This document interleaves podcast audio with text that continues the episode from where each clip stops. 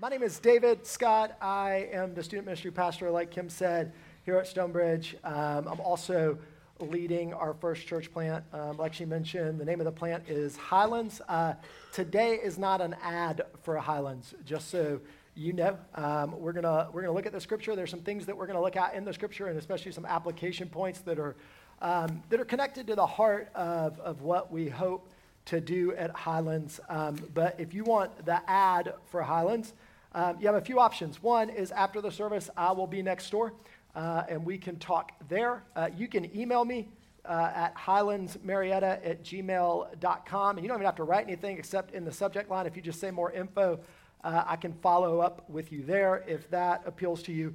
Um, and then finally, on March 13th from 6.30 to 8.30 p.m., that's a Wednesday night, we're going to be uh, at the Marietta Local, which is up on the corner of this block, um, up the street. Uh, and we're going to have dinner.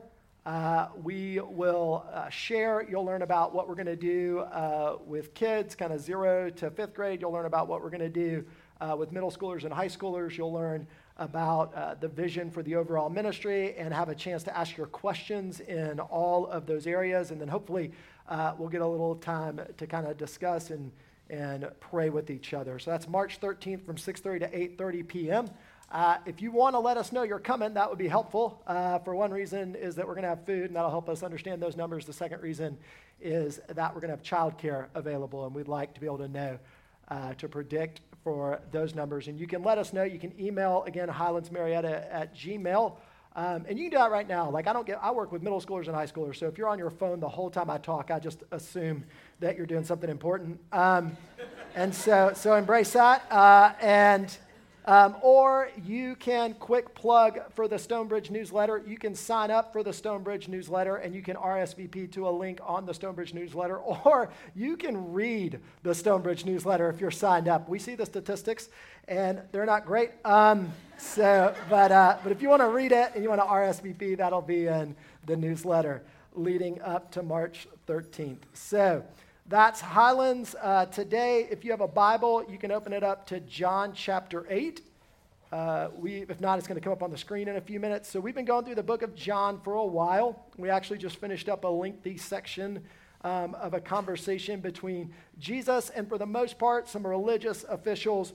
Um, and it takes place during uh, this thing called the, the Feast of Booths or the Festival um, of Booths. And in it, there's a lot of dialogue back and forth between Jesus and other people where Jesus is explaining who he is and his connection to God, and he's continually misunderstood.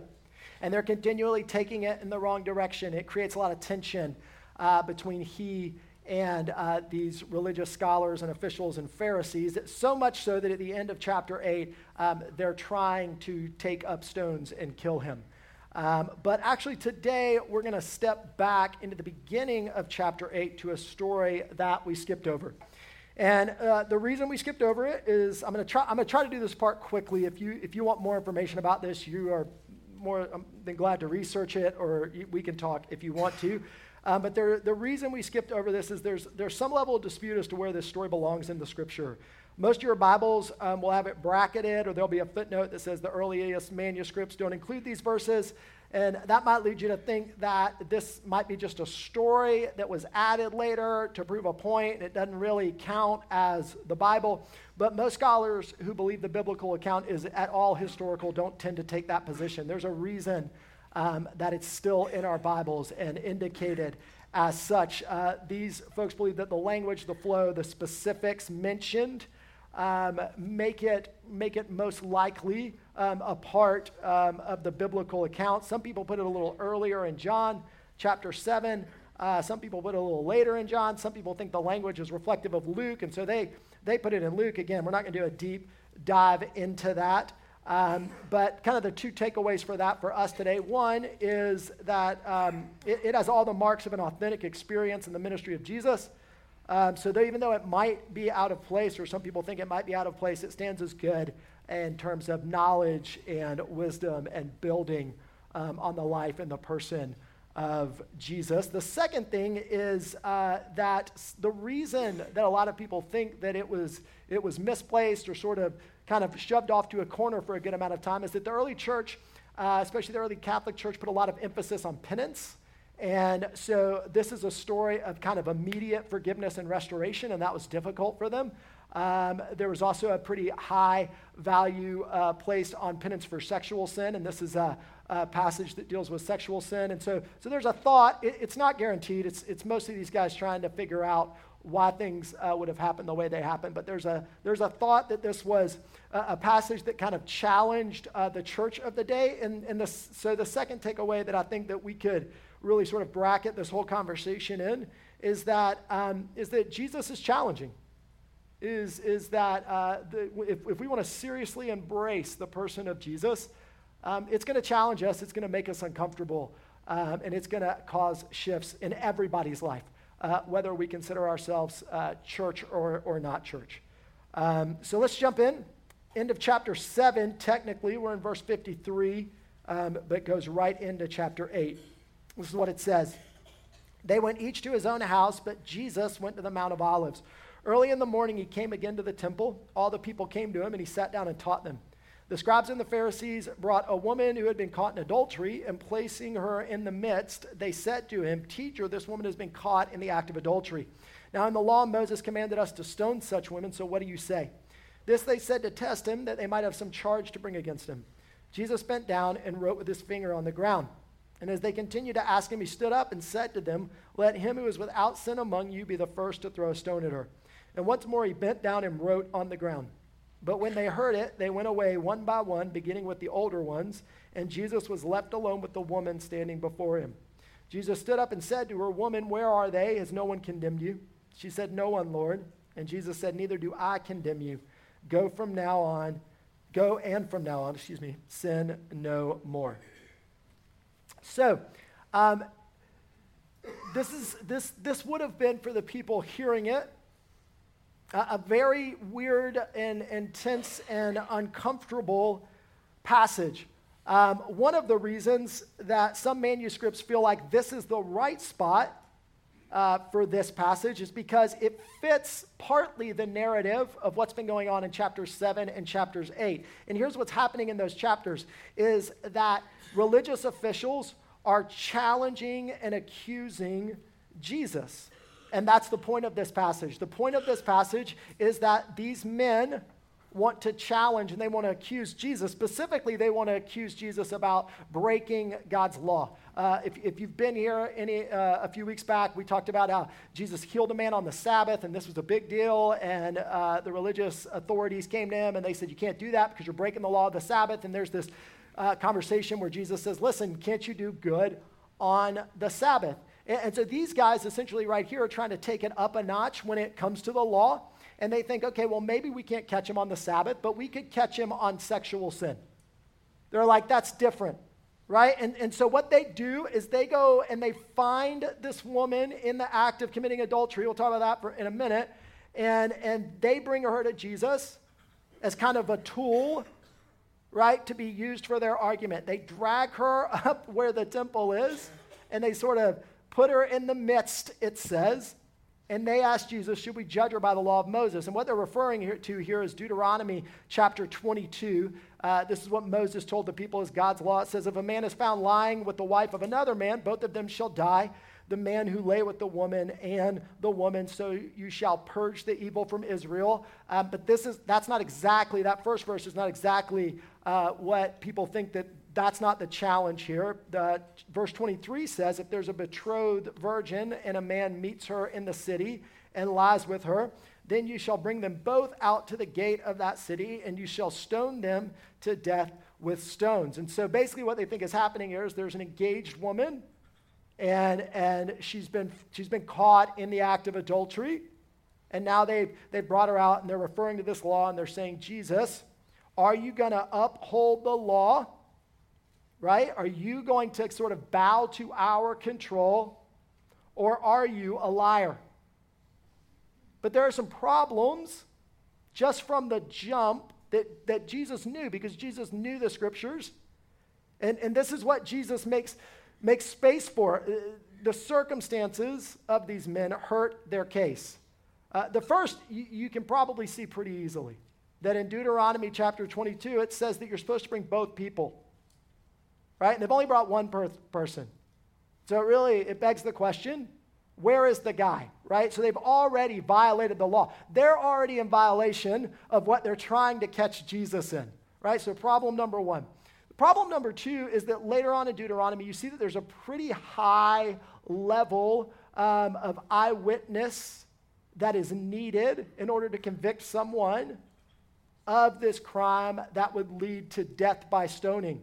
And, and the reason that, that there's a high level needed is that, uh, particularly um, in Old Testament society and even in New Testament society, um, women, they, they could just be treated really poorly. And, um, and, so, and so, in order to protect women, God had set things in place so that they, they, couldn't, they couldn't be abused. And so, you had to have two eyewitnesses to catch someone in adultery. Now, I, I, would never want to be that eyewitness. Can you imagine what that would be like and what that would mean, right? We don't have to go too far into that. None of us wants to, probably. But what this meant is you had to have two people who actually saw the act taking place. And so, for that to be the case, for, it, it probably wasn't that people stumbled upon this, right? It's probably not very likely that you would accidentally stumble upon somebody who was engaged with somebody who they were not engaged to in this activity, knowing the consequences. So you probably had prior knowledge. You probably at least saw the beginnings before the action took place. And you probably had to decide to do nothing about it. Right? So there's a sense in here where, where the situation it does not look good for these guys. The, the third problem here is that this isn't the only option at this point is that you might remember uh, from Christmas how you hear the story of Mary and Joseph, right? And, and Joseph actually thinks Mary's guilty of, the, of breaking this law. So when Mary says, I'm pregnant, Joseph's initial reaction is probably anybody's initial reaction, which is she's guilty. I'm engaged to this woman, and, and she's been with another man. And so Joseph doesn't drag her out to be stoned. What does Joseph decide to do? It says because he's a righteous man, because he's somebody with integrity. He decides to divorce her quietly. So this wasn't even the only option in this situation, and it wasn't the option that was being chosen by people of integrity. One is that they choose stoning over allowing whoever the man is that this woman's engaged to to divorce her. And two is that they don't do it quietly at all. Like they, they have no concern for this woman, which is a violation of a number of things God cares about. This, this is a powerful story because it paints a, a, a pretty strong picture of, of harsh religious people who have neglected their responsibility to care for somebody's soul. Right? To these men, this woman is a disposable tool. They don't care about her. There's not even a mention of them caring anything about her in the passage. They don't care about what she's done, and they don't care about what's going to happen to her. They care about being right. They care about winning an argument. And they care so much about winning an argument that her life has become a tool to corner Jesus in their theology. So that he either has to condemn her, sacrifice his commitment to grace, or he has to let her go and sacrifice his commitment to God's law. And Jesus knows that all of this is happening. Right? We, we hear throughout the scriptures that Jesus knows what's in men's minds and their hearts. And so it's interesting is that Jesus does something really weird. Right? He just bends down and starts writing in the dirt. And there are a thousand rabbit trails that you could go on theologically to figure out what Jesus is writing about. I don't care about any of them today, but you're welcome to chase them down. We don't know. He bends down, he writes in the dirt. They're yelling at him, trying to get him to engage. He stands up, he says one thing. Right? He says, okay, fine. Let the person that feels like they have integrity before God in this situation, let them go first right? Jesus looks at all of them and he, and he, and he slows down the issue. He slows down the situation. He, he pulls back and he says, You don't care about what happens to this woman because look at your hearts, right? You're clearly trying to simply manipulate a situation to win. So, so, so why don't you think about this? Why don't you think about what you're doing for a minute, right? The idea that he says, let the person without sin be the first to cast the first stone. A lot of times, like we kind of go after that and we say, see, like nobody's perfect, but that's not, that's not exactly what Jesus is saying. You're right, nobody's perfect, but that's not exactly what Jesus is saying in this passage. What Jesus is saying is he's saying, you're not even doing this with integrity. And so, so let's see. Let's see who's living right before God in the way that you're using this woman to win an argument. You didn't bring the guy, right? If you have two witnesses, their integrity is probably in question, right? There, there's all kinds of problems here. And, and the most incredible thing in this passage is, is that something happens that doesn't happen in either in any of the engagements before or after is that these guys make the right decision. They actually do the right thing. And, and I think it's interesting, I, I just think it's interesting that this is the one engagement with the Pharisees from chapter 7 through the end of chapter 8 where Jesus really slows everything down. And he really creates the situation for them to do the right thing. Because this isn't just about Jesus saying who he is and, and them coming after Jesus. This is about a person who has serious need. And so he slows them down and he says, You judge first, right? You judge first. There are so many violations in your approach that if you think about it for 10 seconds, if you think about it before you act in your anger and your pride and your arrogance, you'll realize that the ends doesn't justify the means. You'll realize that just because you're loud, just because you're powerful, or just because the other person is too, is too quiet or demure or afraid to talk back, that doesn't mean you're right. just because you won against this lady. Right? Why, why, don't, why don't you look at who you are before God and judge, your, judge yourself before God and not before this woman? So they leave. And that's the first time Jesus looks at the woman. That's the first time in the passage that he talks to the woman. Because the woman is no longer a pawn in a game, she's a person who needs help. Jesus isn't there to display himself as awesome so everybody can see him, he's there to help the person. And so finally, he talks to the woman. And, and the crazy thing about this is that the one that we just sang, nobody can stand before, is kneeling before this sinner, right? And he looks up at her and he stands up. And he asks her, he's the only one that had the right to condemn her. He's the only one that could look at the law and be like, yeah, you violated it.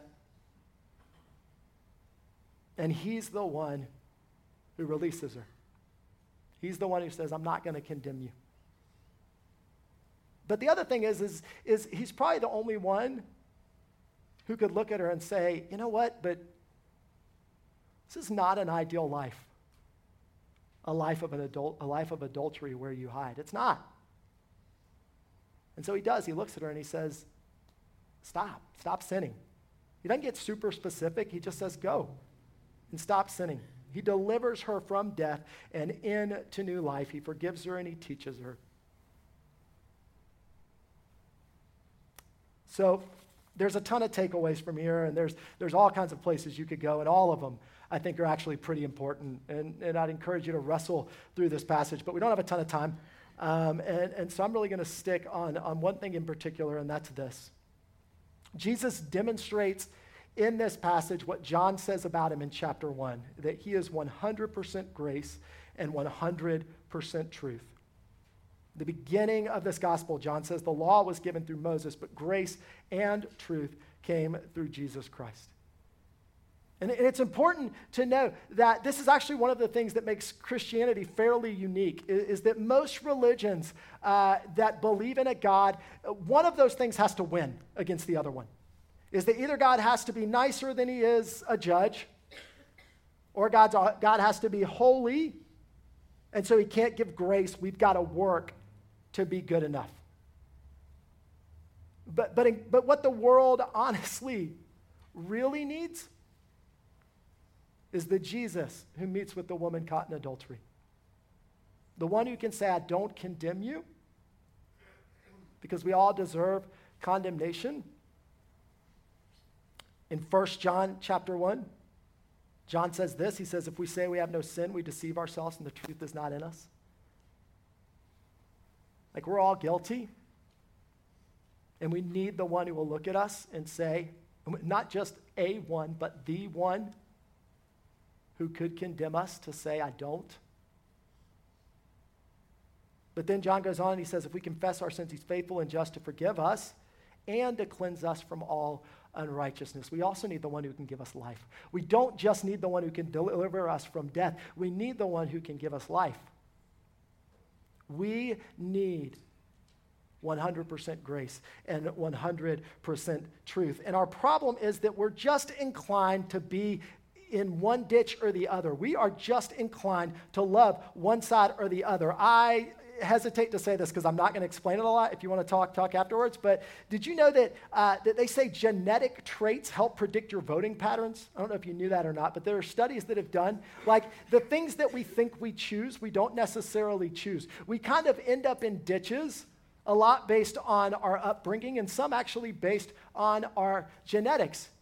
And, and, so that's not a condemnation. I'm not saying that like we need to try harder to be 100% grace and 100% truth. Here's what I'm going to say we're never going to be it.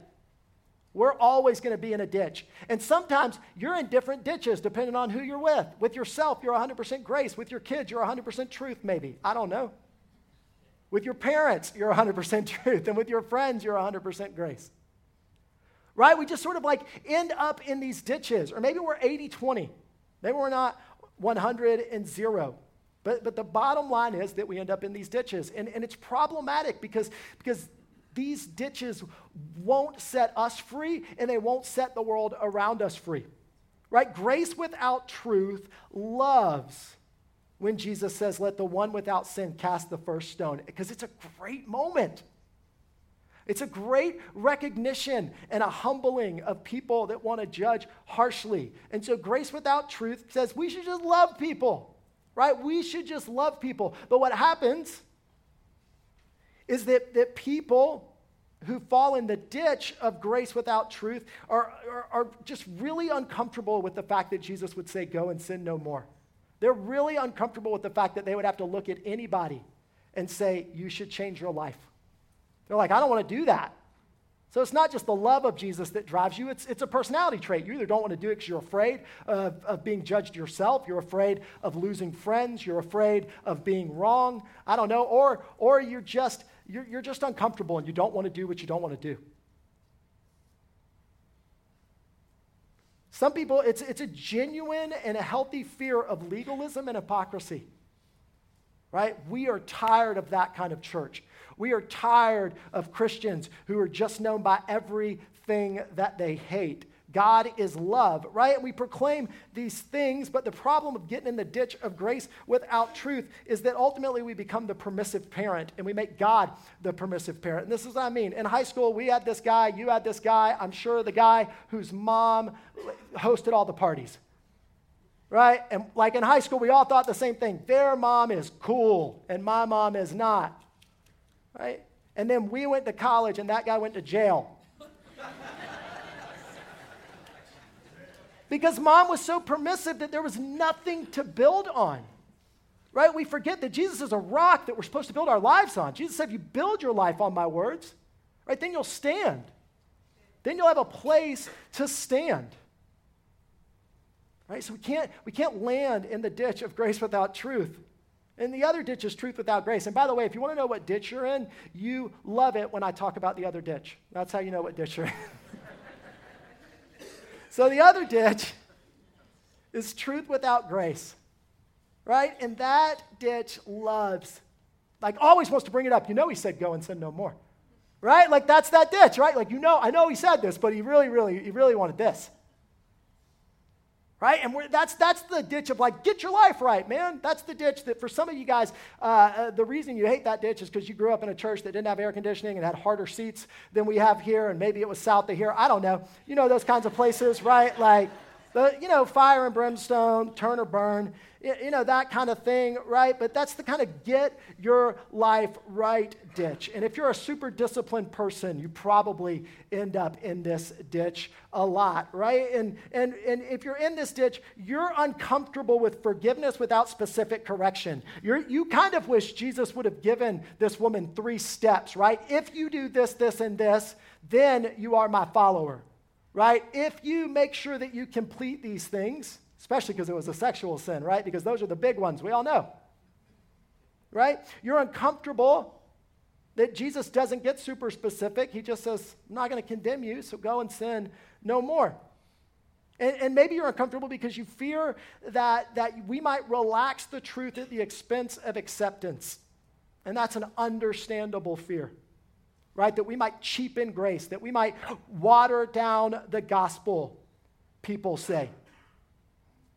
Right? But, but there's also another side to that ditch, and that's that we make God into the strict disciplinarian, right? We make God the one who risks deserting the gospel and grabbing hold of behavior modification. And that's what Christianity becomes. It just becomes the new set of rules. It just becomes, yeah, yeah, yeah, Jesus accepts you, forgives you, etc. But then you're supposed to go do these things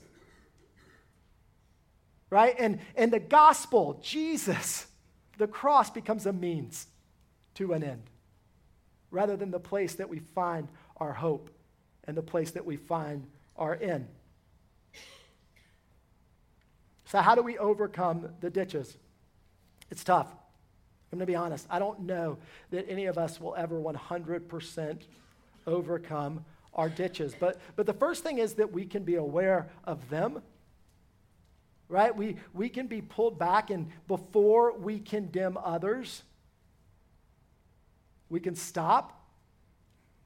Right? That's the, that's the big news that, that Jesus says in this passage. He slows the people down and he forces them to listen to more of the issue than they may have thought at first. We don't really value that in our culture. It's not hard to imagine dragging a person into the limelight because you want to make a point, thinking you have all the facts, and not recognizing there are things you don't know, right? Like it's not hard to imagine that in our society, is it? See it a lot. And, and the first way that we can stay out of our ditches is, is, is we can slow down, recognize that we would even end up in them, not be so quick to try to get to the end. And then in the midst of slowing down, we can learn to listen. James 1:19. James says this. He says every person needs to be quick to hear, slow to speak, and slow to anger. So I just want to unpack that just very quickly. First, we need to be quick to hear, and not talking is not the same as hearing. Because sometimes you can be not talking, and uh, somebody said this to me this week you're just loading your next argument, right? You're just sort of positioning yourself to be right again. But we need to be quick to hear. Hear from God and hear from another perspective. The goal of our conversations needs to be wisdom. The way I do this is, is when I do it well, is that when I sit down with people, this is what I call relational discipleship. It's one of the values of Highlands. When I sit down with people, I'm, I'm in a bad spot when I'm trying to be the hero or when I'm trying to answer the question. I'm in a great spot when I'm trying to listen to the person and listen to God. And so, what I try to do is I just try to be quiet, hear what the person is saying, and then I'm asking God to speak to me at the same time. And then what I do, this is just kind of a simple practice, is I try to repeat what the person said to them. I do the classic, here's, here's what I think you're saying. So that I know that I'm listening before I'm responding. The second thing we need to do is we need to be slow to speak. What we think we know, we might not know. What we think we know, we might not know. They did a study um, about 9 11. It was a 10 year study, and they asked people to write down where they were and what their circumstances were a week after 9 11. They did it, I think, a year after, three years, uh, five years, and 10 years. And people's details changed every time. If I were to ask you, like, what were you doing when, when the two towers were hit, you would think, I think, I'm like, I know exactly what I was doing. I know how I felt. I know who was there. I know. But they said they would show people what they wrote a week after, and they would be like, there's no way I wrote that. There's no way.